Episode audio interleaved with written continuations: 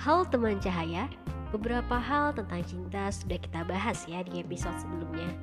Ada satu hal nih yang belum kita bahas, yaitu sudahi saja cinta. Wah, gimana nih kalau cintanya selesai? Penasaran? Yuk kita dengerin sama-sama. Dan jangan lupa seperti biasa, follow dulu Spotify teman cahaya dan nyalain notificationnya ya biar gak kelewat. Terima kasih.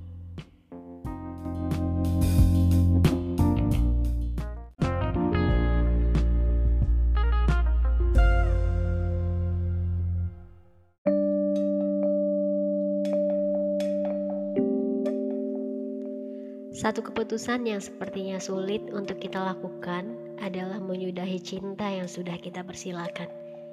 Kapan sih waktu yang tepat untuk kita berhenti pada sang cinta?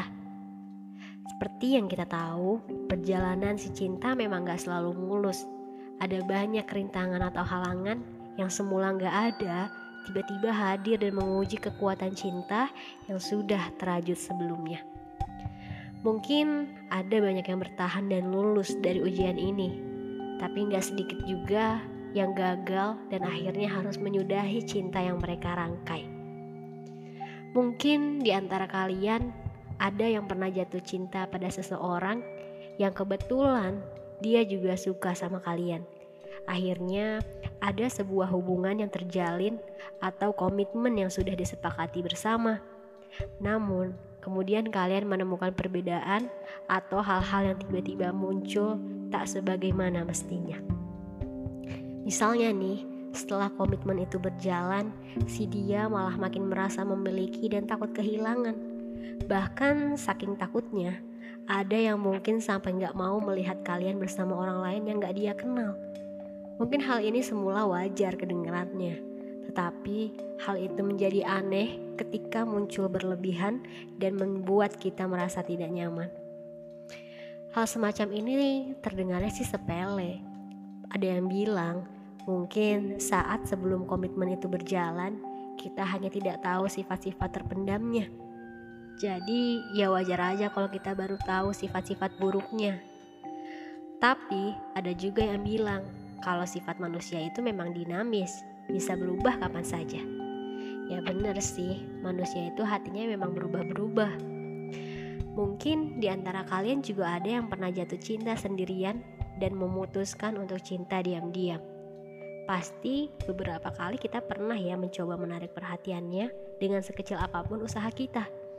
Ya walaupun hasilnya sering menyakitkan, dia gak kasih respon apa-apa, dia tahu usaha kita tapi gak dihargain, atau si dia menolak mentah-mentah kehadiran kita. Awalnya sih mungkin kita biasa-biasa aja. Kita menganggap semua ini adalah proses yang wajar saat kita ingin mendapatkan hati seseorang. Bahkan banyak yang meyakini bahwa sekeras apa pun usaha kita pasti akan berbalas dengan hasil yang bisa bikin bahagia. Ya walaupun nih pendapat kayak gitu rasanya meragukan karena hanya menjadi penguat dan sebuah pembelaan agar tidak terlalu sakit hati.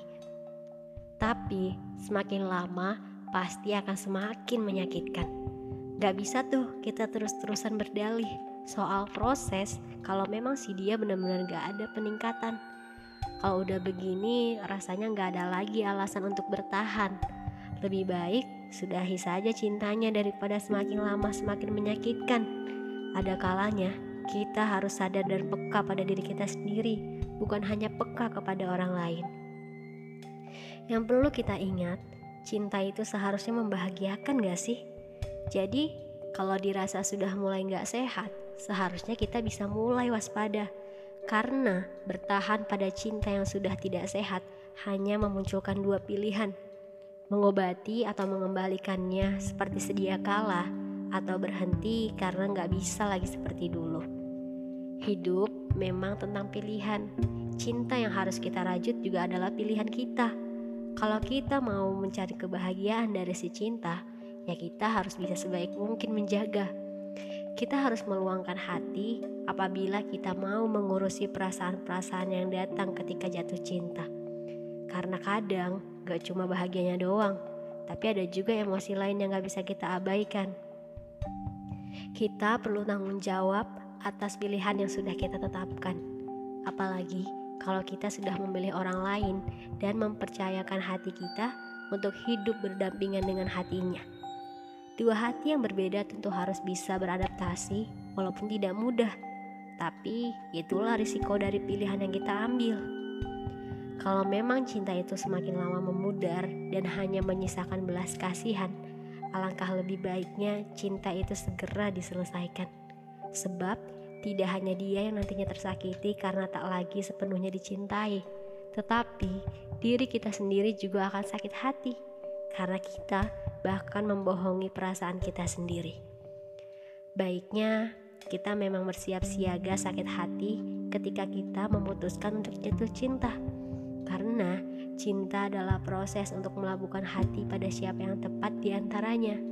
Dan tidak melulu cinta pertama yang hadir sebagai pelabuhan terakhir. Tentu ada banyak muara, badai, dan ombak yang harus kita lalui sebelum sampai pada titik terakhir pemberhentian. Lagi-lagi, kita yang paling tahu tentang diri kita sendiri. Kita yang paling tahu tentang perasaan kita sendiri. Jadi, mulai saat ini, cobalah pahami diri kita dan kenali sejauh mana kekuatan diri untuk bisa menghadapi segala hal yang terjadi di luar kendali. Jangan sampai kita ahli dalam memperhatikan orang lain dan justru abai terhadap diri kita sendiri. Belajarlah jujur pada diri sendiri. Kalau sakit, maka akui dan rasakanlah rasa sakitnya. Jangan melulu pura-pura bahagia untuk orang lain. Jangan terus-menerus merelakan hati kita demi melihat orang lain bahagia. Mencintai diri sendiri itu nomor satu ya. Kalau poin ini sudah tergeser, mending sudahi saja cintanya. Mungkin sekian ya episode kali ini.